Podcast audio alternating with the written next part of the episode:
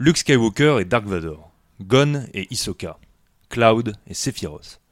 Derrière ces couples emblématiques qui illustrent à merveille l'opposition entre le bien et le mal, on trouve un point commun particulier. Le méchant éclipse complètement le gentil. Ce n'est pas tant une question de pouvoir ou de capacité, mais bien une prestance, un charisme, une écriture qui font de ces antagonistes les véritables têtes d'affiche. De quoi donner envie d'écrire des méchants d'anthologie pour nos parties. En JDR, croiser des antagonistes est pratiquement incontournable. Du petit gobelin hargneux au seigneur maléfique, les MJ utilisent des bestiaires bien fournis afin de pimper leur combat, pour le plus grand plaisir de chacun et chacune. Évidemment, le choix de toutes ces sales bestioles qu'on affronte ne peut pas être conduit que par des critères esthétiques. Les adversaires sont intimement liés au scénario et à ce que le MJ veut faire vivre au PJ. Si si, même le bandit le plus lambda sert un but plus grand que celui d'être un mannequin d'entraînement.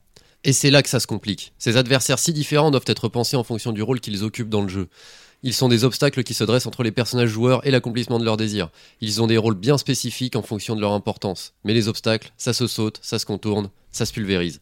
Alors comment faire pour que notre grand méchant soit plus impressionnant qu'une clôture? Est-ce qu'un petit cœur peut tout de même battre sous cette armure? Est-ce que s'entraîner à faire une voix diabolique devant le miroir suffira à écrire votre antagoniste? Moi, c'est Mathias. Vous pourrez m'affronter au sommet de mon château gothique, après avoir passé les douves de lave, les fosses à pic, le torrent des âmes perdues et les marais empoisonnés. Ensuite, c'est au fond à droite, vous pouvez pas vous tromper. Moi c'est Grim, et vous pouvez me rencontrer au fond de mon manoir ou dans les tréfonds de mon vaisseau spatial à la dérive. Mais avant, il faudra passer les dizaines de morts qui reviennent à la non-vie et voir des choses dont on ose à peine parler.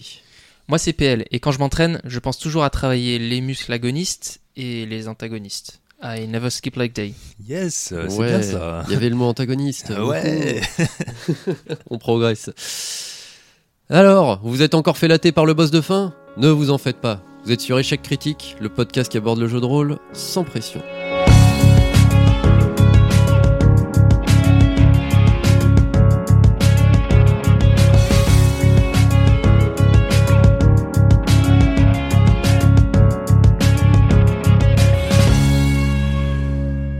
Aujourd'hui, échec critique sur les antagonistes. Comment qu'il est bon ou méchant? Comment faire pour qu'il donne envie d'être tabassé? Nos avis, nos réflexions, nos expériences, on est là pour vous partager ça. Mais avant, PL, est-ce que tu peux nous faire l'encyclopédie du jour? Tout à fait, et je vais commencer avec celui ou celle sans qui tout cela ne serait pas possible, qui réunit les gens pour euh, lancer la séance des anonymes anonymes.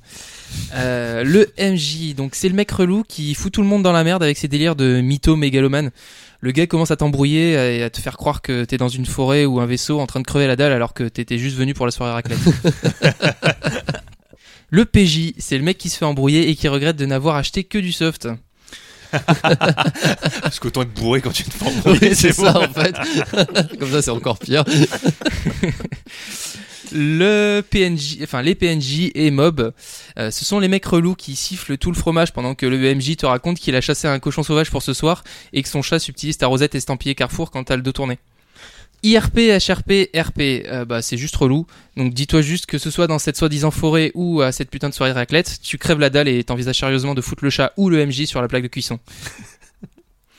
L'alignement, c'est la journée relou que tu viens de passer où le flic a refusé ton argument de euh, oui mais juste deux minutes j'étais en warning j'allais chercher du pain ou euh, Connard.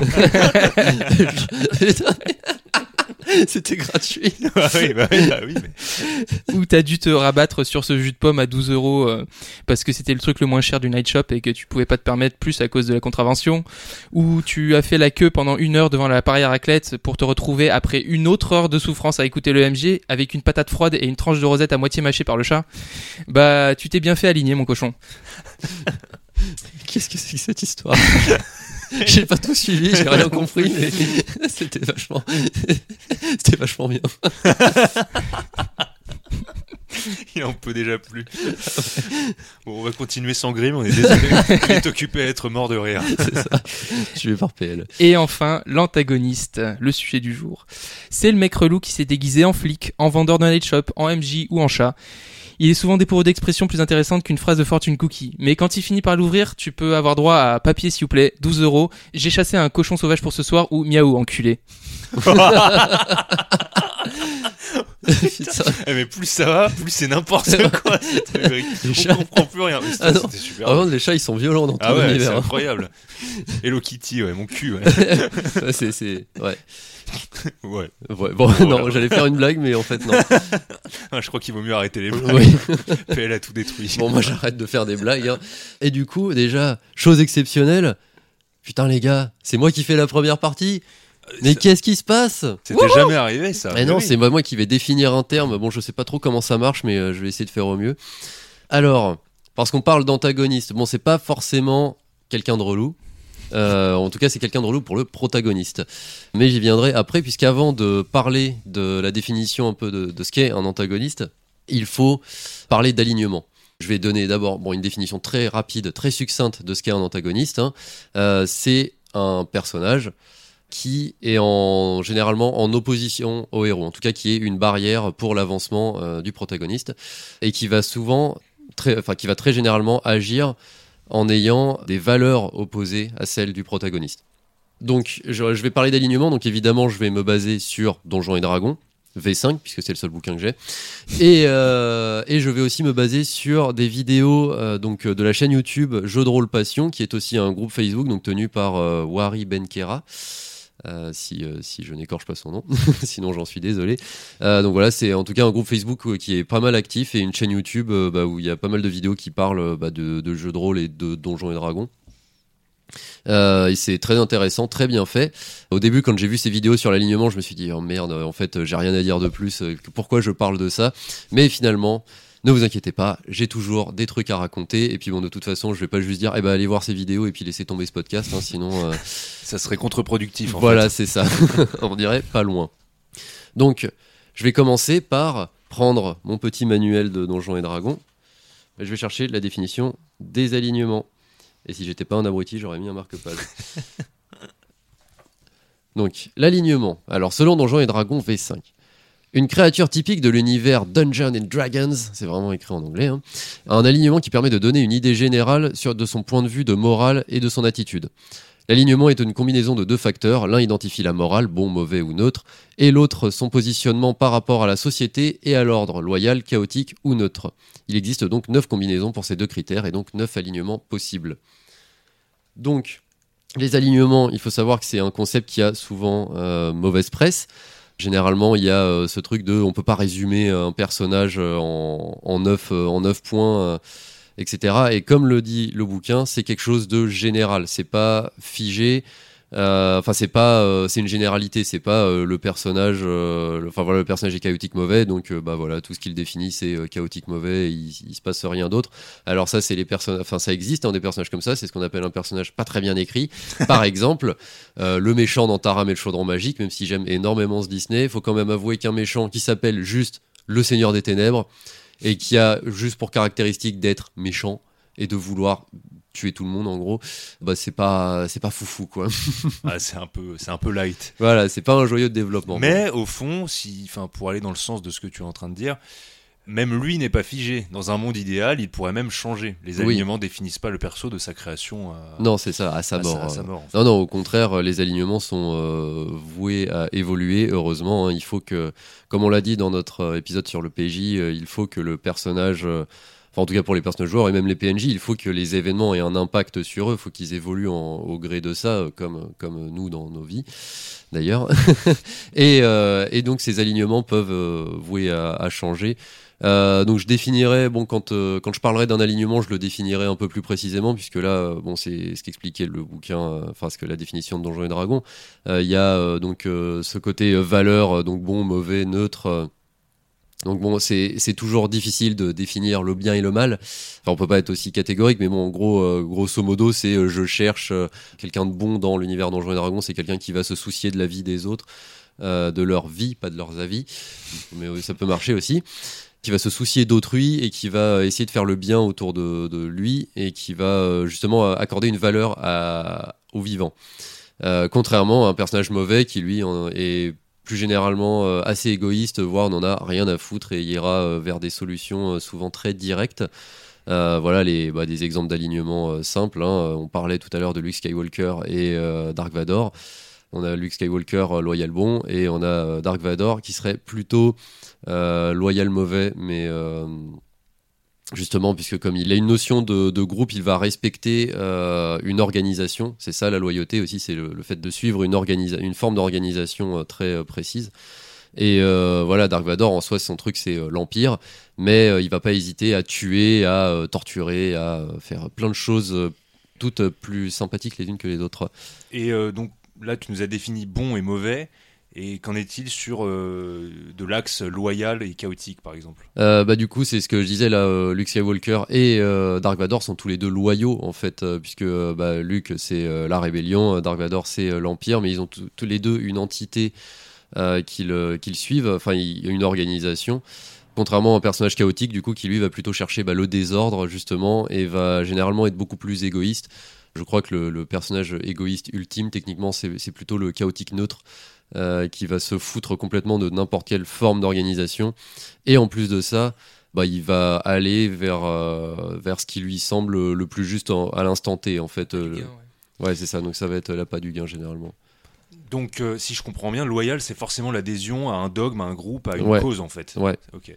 Oui, c'est ça, c'est cette bah justement c'est pour ça qu'on dit euh, loyal. euh, Du coup, c'est loyal à une cause, Mm.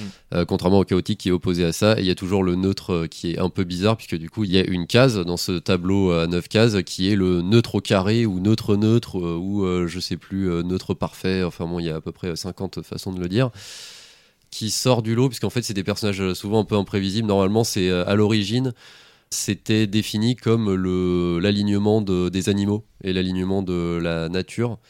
Euh, c'est voilà, c'est euh, totalement neutre. Et généralement, c'était euh, et en fait pour un personnage, ça sous-entend qu'il va chercher l'équilibre dans la force.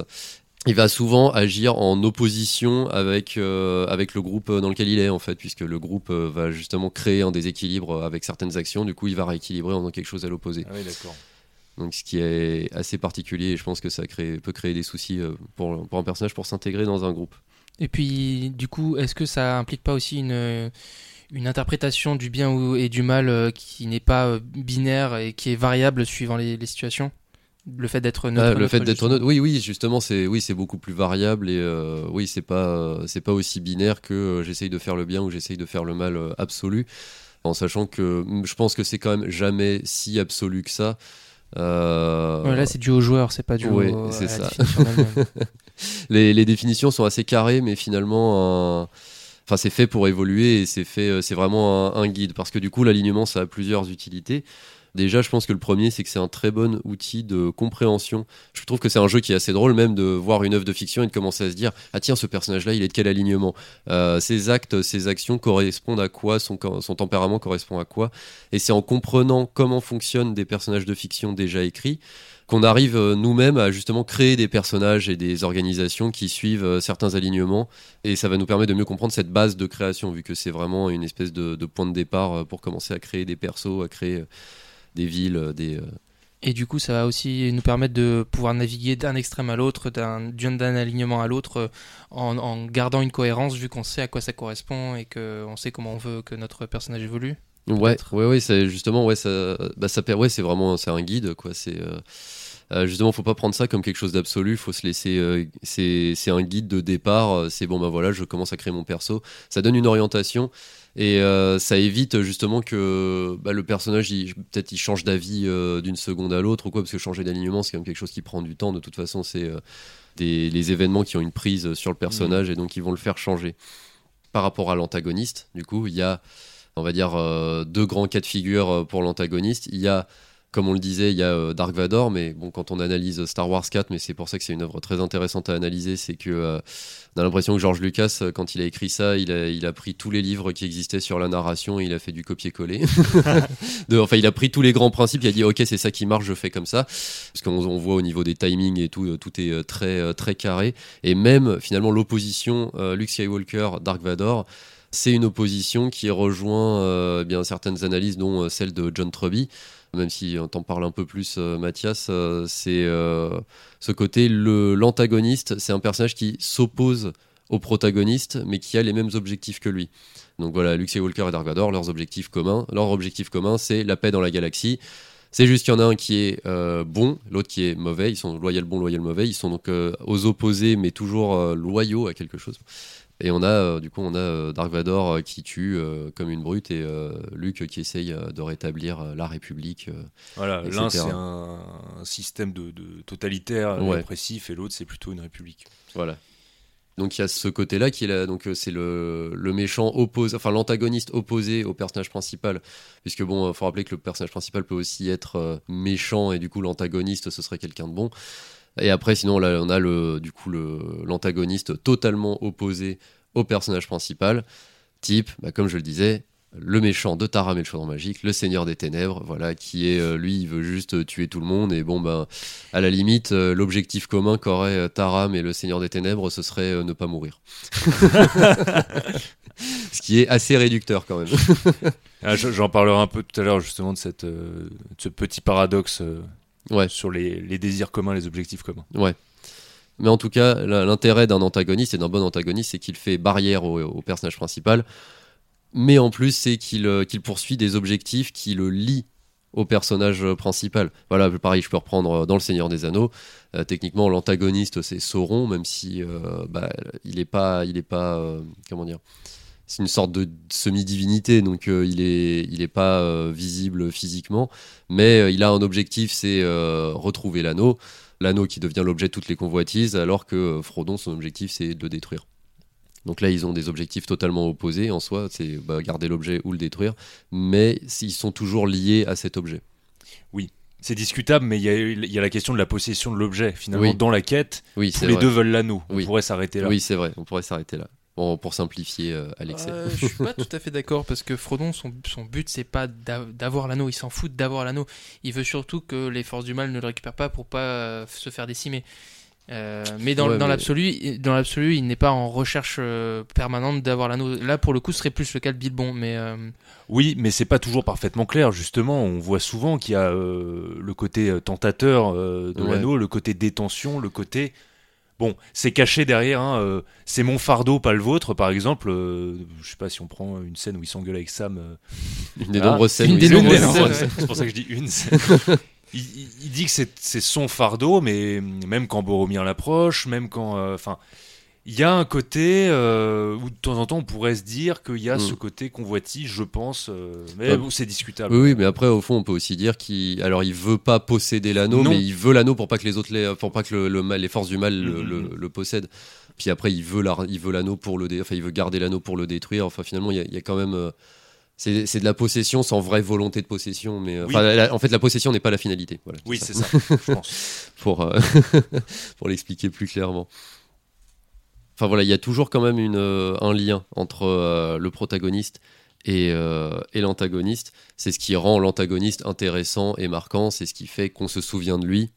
Déjà ça, et aussi le fait, bah, généralement un antagoniste qui a un objectif similaire à celui du personnage principal, ça fait des méchants aussi mémorables, comme bah, Dark Vador fonctionne très bien, ou Thanos dans les films Marvel très récemment, qui a quand même eu énormément de succès euh, parce que justement son objectif finalement il est plutôt euh, bah, c'est un objectif euh, écolo machin mais c'est vrai que bah voilà c'est le problème c'est le système de valeurs et les méthodes mises en place qui sont peut-être un petit peu brutales un poil. Chouïa. voilà. Mais bon il n'y a pas que des grands méchants il y en a il y en a aussi des petits. Ceux qu'on voit par centaines de milliers euh, se faire euh, exploser la tronche par des fantômes et autres mumakil euh, dans, dans le Seigneur des Anneaux euh, c'est bien sûr les, les motos les mobs Et oui, aujourd'hui, je vais rendre hommage à tous les gobelins, les petites frappes, les rejetons rejetés, les gluants, sangliers et autres pious qui se sont fait victimiser pendant tant d'années par euh, des millions de joueurs à travers le monde. Coupable.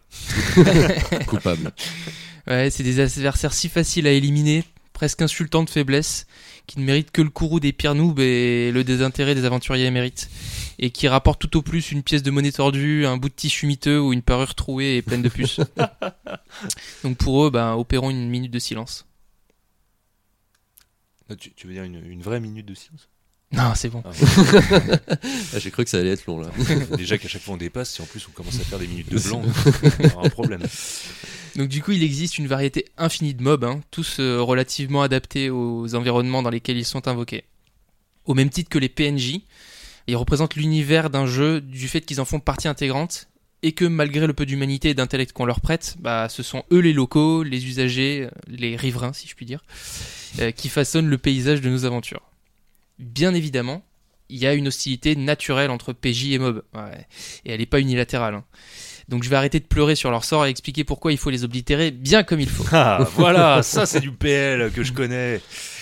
Donc disons-le, bah, leur présence quasi systématique dans les univers du jeu vidéo et du JDR, bah, ça témoigne du caractère essentiel de leur existence. C'est d'ailleurs pour ça que la plupart d'entre nous en connaît les caractéristiques. Ils sont partout. Et je reprendrai comme exemple bah, le troll euh, dont on a parlé dans l'épisode 1 sur le lore. Et la raison de cette omniprésence, c'est qu'ils ont pour but de maintenir le PJ en haleine, de le satisfaire. Soit en le challengeant, mais pas trop, soit en lui servant de sac de frappe pour apprendre les mécaniques de base du combat, soit euh, bah, en servant de pinata à babioles insignifiantes qui finiront au mieux dans un craft et au pire dans l'inventaire des déchets à revendre automatiquement. Ah, ces fameux objets à revendre automatiquement euh, Ah, qui ouais. rapportent euh, une misère. Et, euh, Exactement. Exactement. Qu'on peut vider dans la poubelle aussi. ouais. Euh, du coup, ces mobs, ils ont, bah, ils ont été de- dotés à la naissance de la capacité à ne jamais cesser d'exister définitivement. Donc, dans la plupart des cas, bah, ces petits bâtards, ils pop quoi. Je m'explique. Il y a hum, une infinité de versions, parfois identiques du même monstre, qui donnent l'impression de ne pas pouvoir s'en débarrasser, et ça se traduit par l'emploi d'étiquettes très générales ou euh, bah, d'une catégorie, tout simplement. Imaginons Jean-Michel MJ qui masterise une campagne de générique fantasy. Euh, il a la flemme et a raison de préparer des combats secondaires. Eh ben, il va mettre un groupe de gobelins, donc ça c'est la catégorie, en travers de la route des PJ. Et pendant la phase de combat, bah, on aura gobelin A, gobelin B, donc ça ce sont les étiquettes, et toute la cour des miracles euh, qui auront généralement les mêmes stats, parfois les mêmes armes, etc. Ouais, parfois, il y a souvent. Enfin, euh, ce que j'ai vu aussi, c'était euh, Gobelin arc A, Gobelin épée A. Ouais, quand, euh, quand le MJ fait l'effort. C'est ça. de leur mettre des armes différentes. de leur mettre des armes différentes. Donc euh, bah, je pense que ça peut être intéressant quand même de préparer une liste de particularités que pourraient avoir les mobs placés à l'encontre des héros et héroïnes. Rien de trop extravagant, mais suffisamment pour créer un semblant de réalisme, apporter de la surprise et éviter des problèmes de redondance. Ça coûte pas grand chose de foutre une épée rouillée à l'un avec des cicatrices aux cuisses et euh, quelques phalanges raccourcies, un arc à l'autre avec un œil manquant, une oreille euh, dont les poils sont rasés et une entaille sur l'index de la main directrice. Voilà, pas besoin d'aller jusqu'à les nommer chacun individuellement, ça sera l'apanage des boss et autres antagonistes euh, importants et notables, dont parlera Mathias tout à l'heure. Mais de temps en temps, bah, faire ressortir un mob en lui donnant un nom bien senti ou euh, un caractère propre, bah, ça permet de marquer l'esprit des joueurs, en bien comme en mal. Bah, Justement, avec Grim, on avait pris une habitude, c'est quand il y a l'une de ces petites bestioles insignifiantes qui fout une rouste à un joueur, on dit qu'il a un œil blanc. C'est le Voilà, chef. c'est le chef. Il a l'œil blanc. l'œil blanc du vainqueur. c'est le gobelin élite. Et du coup, bah, ces caractères ou ces distinctions, en tout cas, ça rappelle aux, aux joueurs ou en tout cas aux PJ que ces mobs, bah, ce sont aussi des êtres vivants et qu'on pourrait, dans l'absolu, établir euh, un contact avec eux.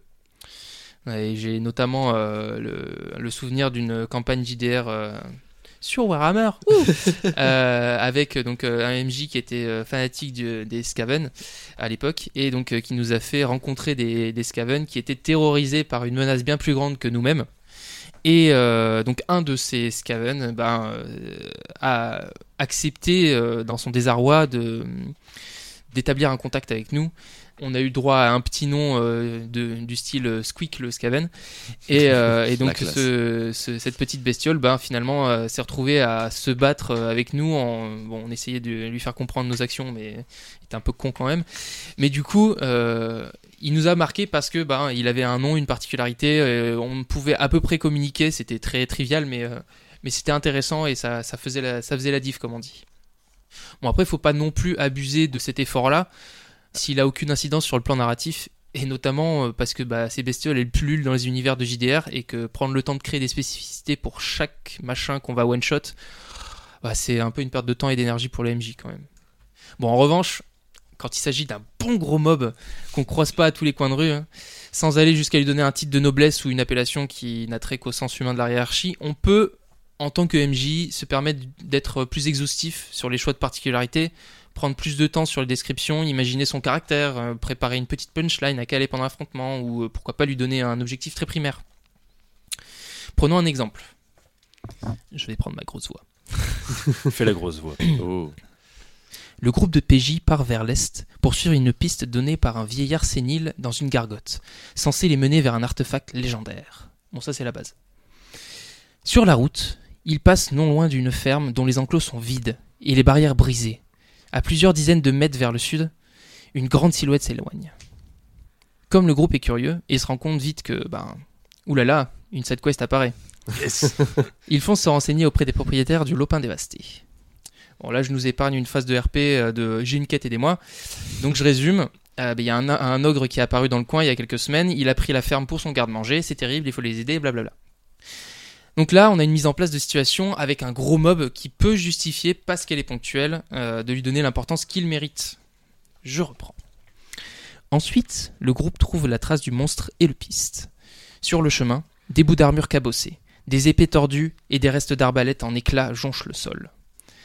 On peut reconnaître, quoique difficilement, l'insigne des gardes de la ville la plus proche. Arrivé à ce qui semble être le campement du monstre, le groupe se rend compte qu'il n'est pas seul. Tous deux se répaissent du cadavre d'une vache encore fumant. Les agiles aventuriers se préparent à fondre sur l'ennemi, quand un crack se fait entendre derrière celui ou celle qui ouvre la marche. Bon bah c'est Gontran qui a foiré son jet de discrétion et a marché sur une branche de bois mort. Toujours les. Gontran.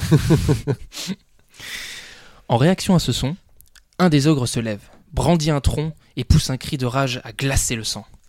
Il s'avance hâtivement vers le groupe qui est indéniablement repéré. Deux options se présentent à vous, fuir ou combattre. Bon, on va prendre l'option combattre parce que sinon ma partie, bah, elle sert pas à grand chose. Donc euh, c'est maintenant que le MJ, bah, il va pouvoir décrire en détail tout ce qui fera de cette rencontre un moment important pour les joueurs. Donc, face à vous se dresse un mastodonte de 2m90. Sa peau est épaisse et sèche, presque rocailleuse. Son corps imposant est témoin de la force écrasante que l'on prête à ces créatures. De par sa proximité, vous remarquez tout d'abord qu'il a du fil barbelé enroulé autour de la cheville gauche, et sur celle de droite, quelques éraflures. Bon, en vrai, il s'est pris les pieds dans les clôtures de la ferme. c'est bête, mais c'est un détail qui justifie bah, qu'il est bien l'auteur des méfaits qu'on lui, proche- lui reproche. Jusqu'à hauteur de hanche, des entailles peu profondes, et de son flanc à ses épaules, des carreaux d'arbalète, auxquels il ne semble guère prêter attention, témoignent de ses diverses altercations avec les gardes croisés plus tôt. Disons qu'il y a bon, quelques rondes de combat entre les PJ et l'ogre, le, groupe arrive à le gérer et l'épuise un peu, euh, le rendant plus lent et pâteau. En esquivant ses attaques, l'un ou l'une des membres du groupe fait une roulade et se retrouve du côté de l'autre mob. À ce moment-là, vous voyez que le comparse de votre féroce adversaire est en réalité une ogresse, au ventre plus sphérique que la hantise d'un platiste. Pas mal. Elle semble apeurée et en souffrance, se tenant le ventre, les mains tremblantes et dégoulinantes du sang du bovidé. Vous réalisez alors que la créature face à vous est proche du terme de sa grossesse. Aussitôt, vous entendez gronder dans votre dos. Le sol se met à trembler, et un cri tonitruant vous vrille les tympans. Pas touché, gras En vous retournant, vous voyez l'ogre en furie se ruer vers vous, haletant. Son visage est déformé par la douleur des coups assénés par vos alliés, mais son regard semble être le plus noir qui ait été porté à votre égard. Le temps d'un frémissement, vous vous apprêtez à esquiver la charge du colosse, quand vous le voyez s'effondrer de toute sa masse à quelques pas de vous, la main tendue dans votre direction. Étendu à terre, épuisé et à bout de souffle, il regarde dans votre direction, mais ne semble pas vous voir. Derrière vous sanglote sa moitié, plus vulnérable que jamais.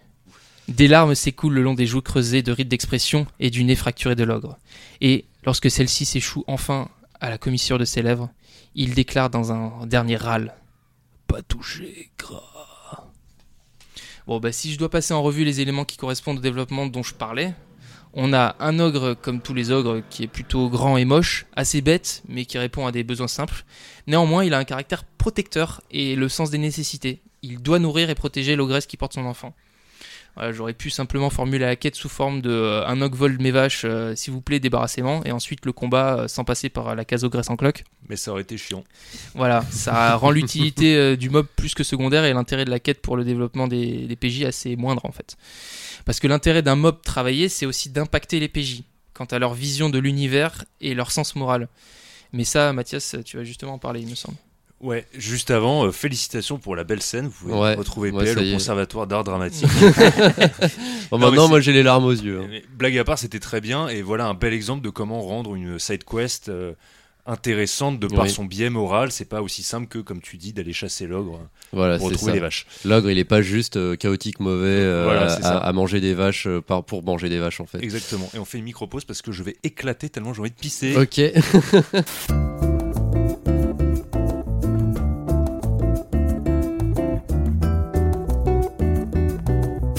Alors, oui, en effet, euh, il y avait euh, donc. euh, donc il y, a les, il y a les mobs, mais il y a aussi les gros méchants. Et euh, surtout, bah, on t'a coupé la parole il y a deux semaines, mais cette fois c'est bon, tu peux, tu peux poursuivre. Non, il y, a- y a une arnaque là, il y a un piège. Vous allez encore me sauter dessus comme des barbares. Là. Mais non, Donc, je promis. peux y aller, c'est sûr. Ouais, ouais, me mords pas l'oreille, s'il te plaît. Ouais, Méfie-toi quand même. hein. je te mords pas autre chose. Bon, bref. Oh là. Bon, cette fois, je- moi, je vais vous parler de l'antagoniste, disons, plus écrit. L'antagoniste très écrit, de la façon dont il s'articule avec le scénario et euh, ce qui le caractérise. Je dirais aussi un mot sur le cas des PJ antagonistes, parce que quelquefois, c'est des situations qu'on aime bien mettre en œuvre, donc on en, parle un petit peu. La première chose à comprendre, c'est pour moi de- de- d'essayer de capter le rôle déterminant de l'antagoniste écrit dans le scénario.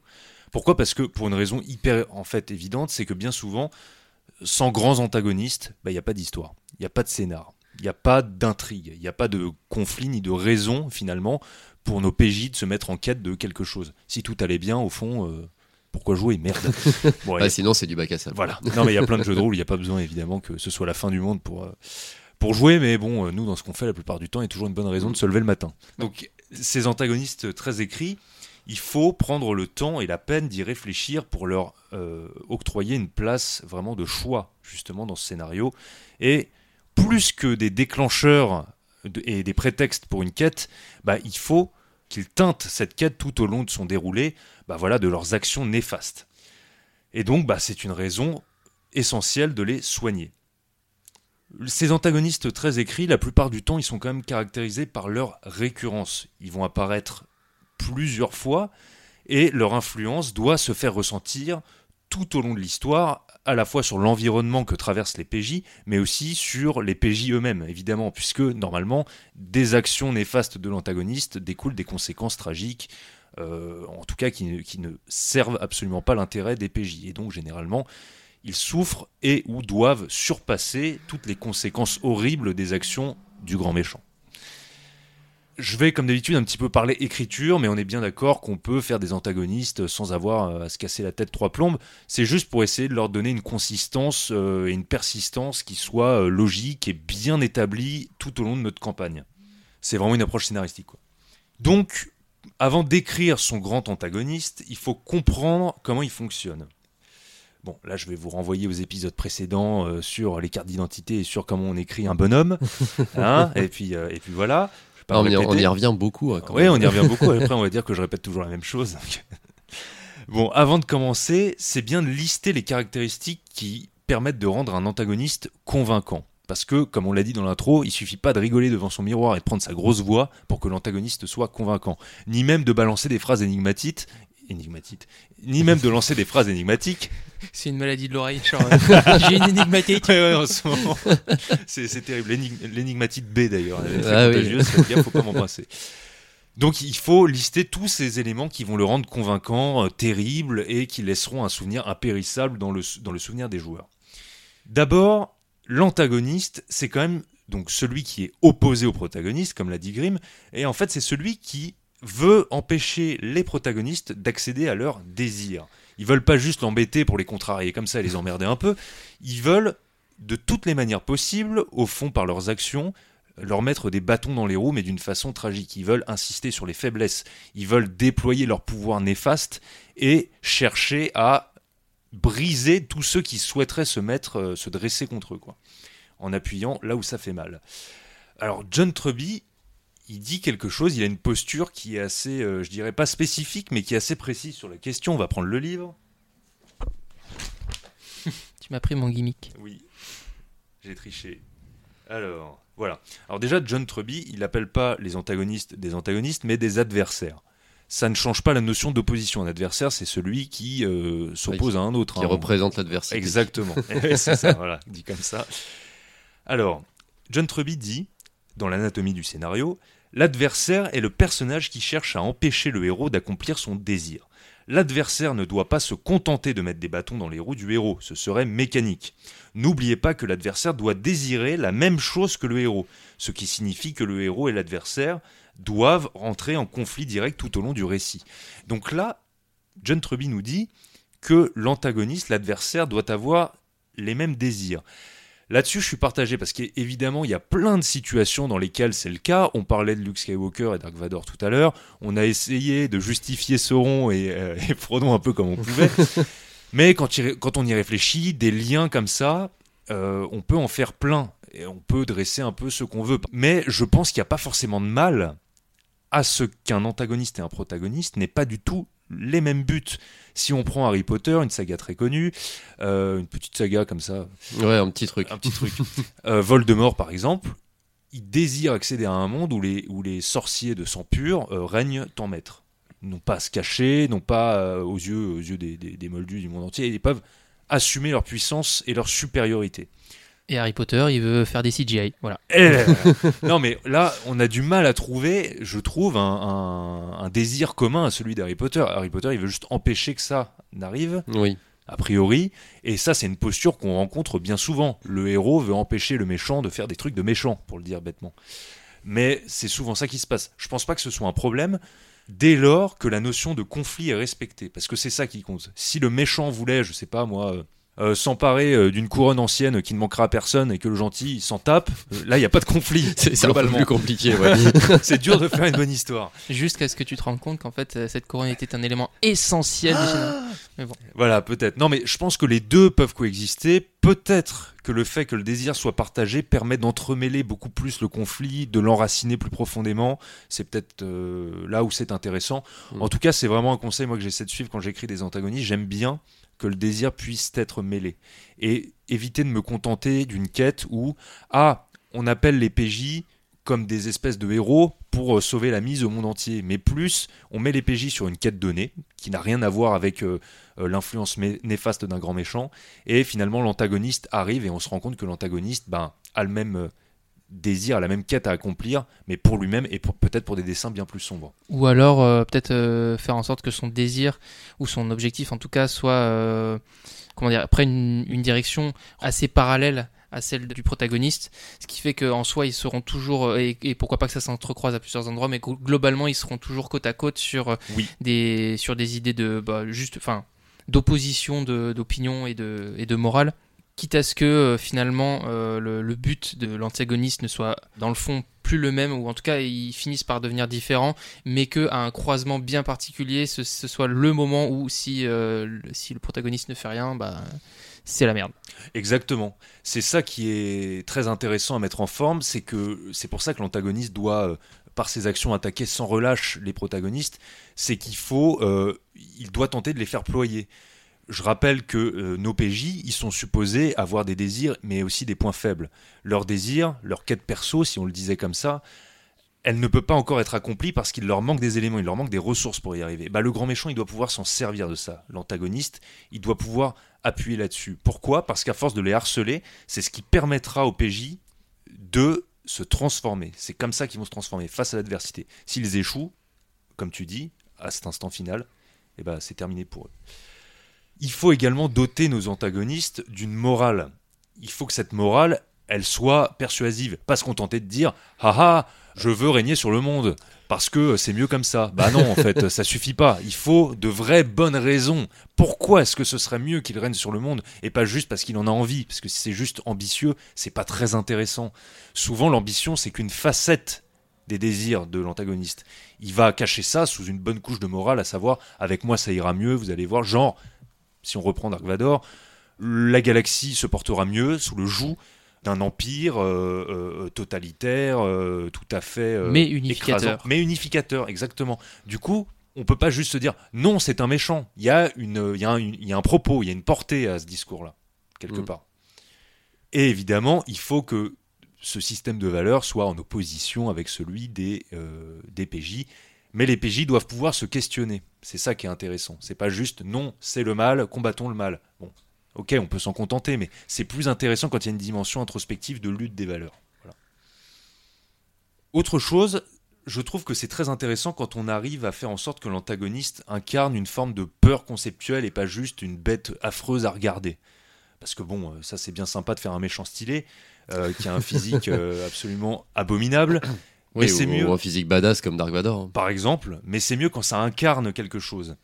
Quand ça produit des effets sur son environnement. Par exemple, quand on voit Dark Vador, on ne voit pas juste Dark Vador, on voit toute la puissance de l'Empire, sa puissance militaire écrasante, l'héritage des Sith. Euh, mais il- en fait, il incarne finalement euh, Mm. euh, une noirceur qui est plus grande que lui-même, qui le dépasse finalement, et qui est écrasante. C'est pour ça qu'il change d'alignement à la toute fin d'ailleurs. Exactement. si on prend un autre exemple, dans Mad Max par exemple, Immortan Joe qui a un look euh, hyper stylé, bah, c'est pas tellement pour sa sale gueule de méchant qu'on pourrait le redouter.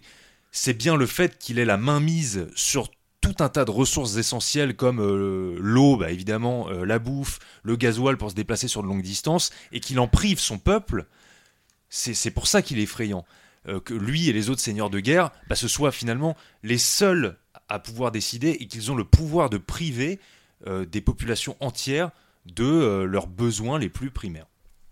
Si on réunit tous ces éléments qui caractérisent nos antagonistes, on va pouvoir donner une vraie identité, une vraie profondeur à ces antagonistes, justement. Ils seront pas juste, haha, euh, euh, l'incarnation du mal, bon bah le mal c'est bien sympa, mais euh, euh, si c'est juste dire que c'est méchant et pas gentil, euh, ça risque d'être pas assez écrasant, Oui, trop léger dans les enjeux. Au fond, on pourrait finir par se sentir assez peu concerné, après tout, euh, euh, si ça l'amuse de, de terroriser des gens et devenir le nouveau tyran. euh. Oui, bon, c'est pas Oh, grave, ça hein, on s'en fout, Hein c'est bon. À le dire, moi ça me touche pas. Non, mais il faut qu'il y ait suffisamment de bonnes raisons pour mobiliser les, les protagonistes. La neutralité avant tout. Exactement. Donc un petit mot sur les PJ antagonistes, parce que souvent, euh, bah, moi c'est quelque chose que à la fois j'ai pu mettre en place ou qu'on a pu mettre en place euh, à des tables où je jouais.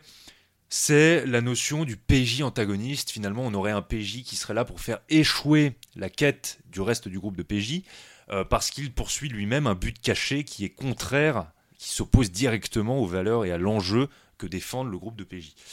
Bon alors le problème c'est que euh, bah, ça, nécessite une mise en place HRP déjà qui est super compliquée parce que ces objectifs doivent rester cachés à ce PJ euh, infiltré jusqu'à ce qu'il puisse dévoiler l'entièreté de son plan démoniaque pour assouvir ses besoins euh, et ses objectifs et ses désirs contraires.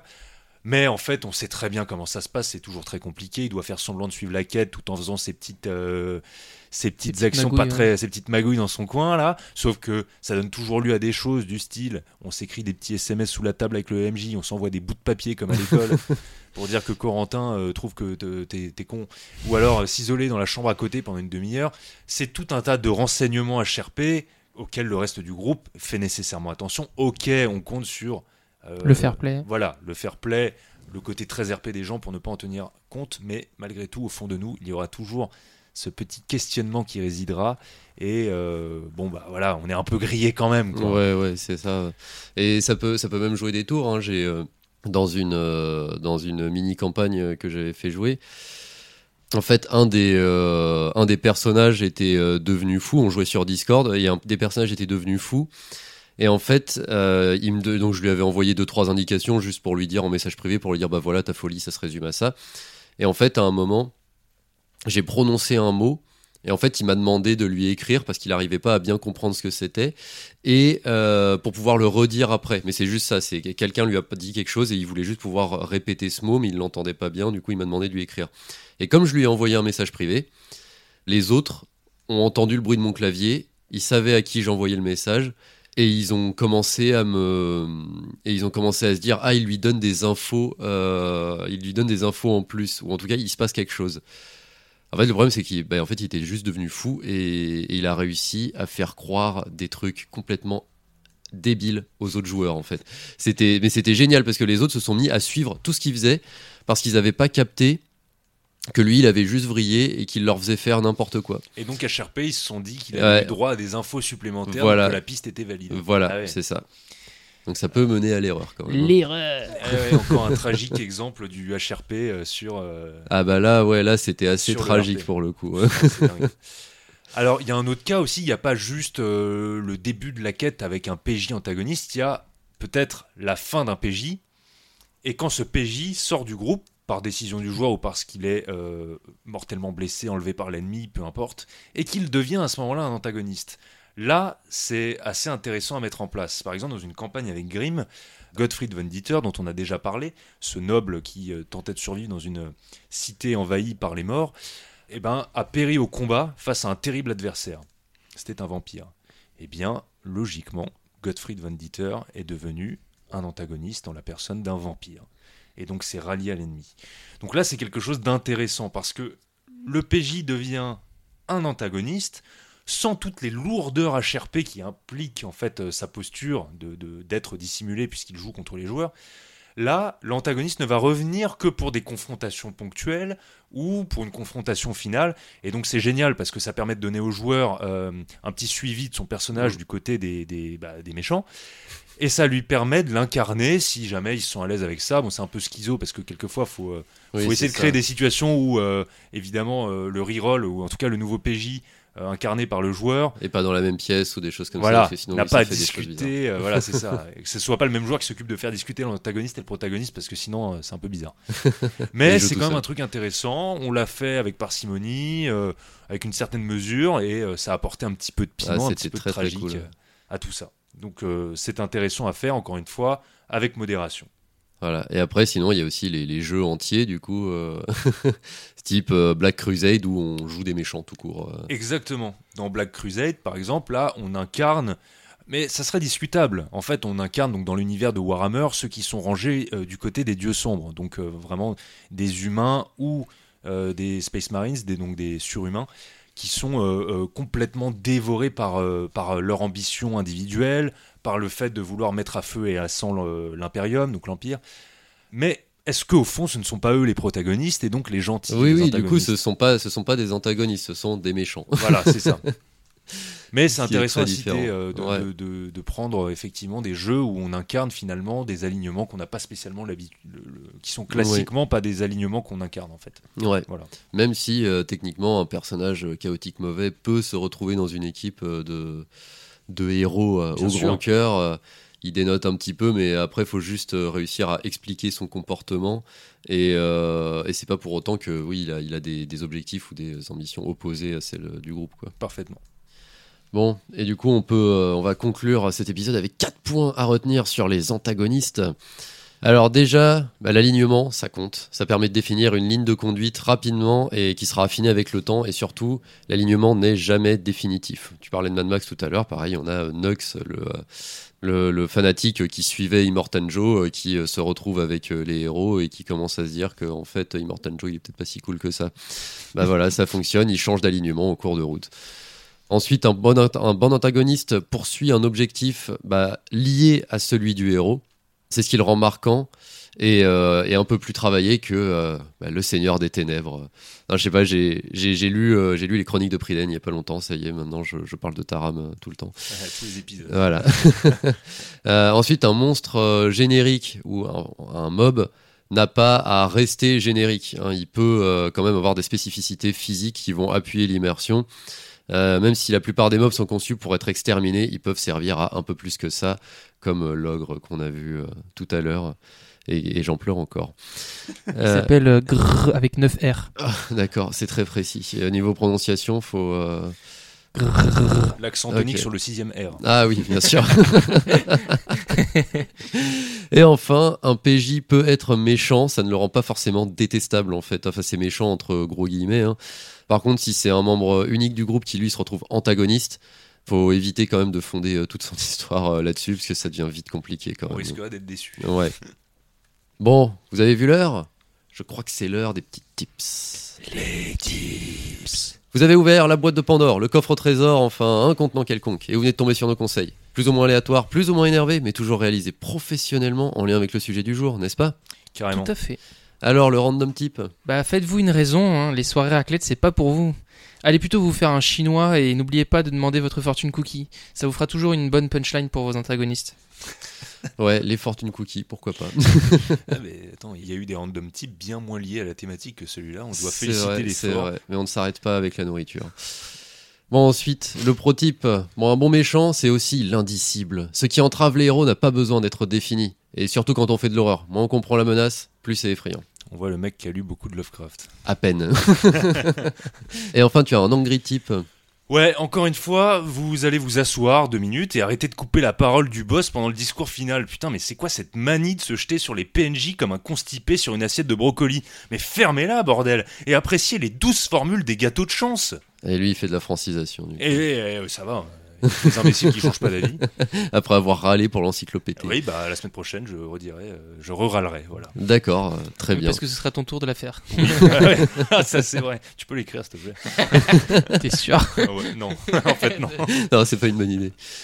Eh ben, c'est nickel. On est bon? Yep. C'est bon. Tout d'abord, on remercie Carmulo pour le logo, Salomé d'Acosta pour les chibiers et les bannières et PL pour le générique. Et d'ailleurs, on voulait remercier euh, tous les gens qui nous répondent sur Twitter, parce que régulièrement on pose des questions en rapport avec euh, les sujets qu'on traite dans nos épisodes. Et juste avant cet épisode, on avait posé la question des couples antagonistes-protagonistes, dans lesquels les antagonistes avaient plus la classe que les protagonistes, et on a eu énormément de réponses. Ça nous sert beaucoup parce qu'on guide nos réflexions, on se bâtit des exemples, et on s'interroge grâce à toutes ces réponses. Donc voilà, merci beaucoup, c'est super. Et surtout, merci à vous d'avoir pris le temps de nous écouter. Si ça vous a plu, retrouvez-nous sur Deezer, Spotify, Apple Podcasts, Twitter, Facebook et YouTube. Et n'hésitez pas à liker, noter et le plus important, partager et commenter. Ça nous apportera un vrai soutien et on sera ravis d'échanger avec vous. Sur ce, on vous laisse et on vous dit à dans 15 jours pour toujours plus de RP avec échec critique. Salut Salut Ciao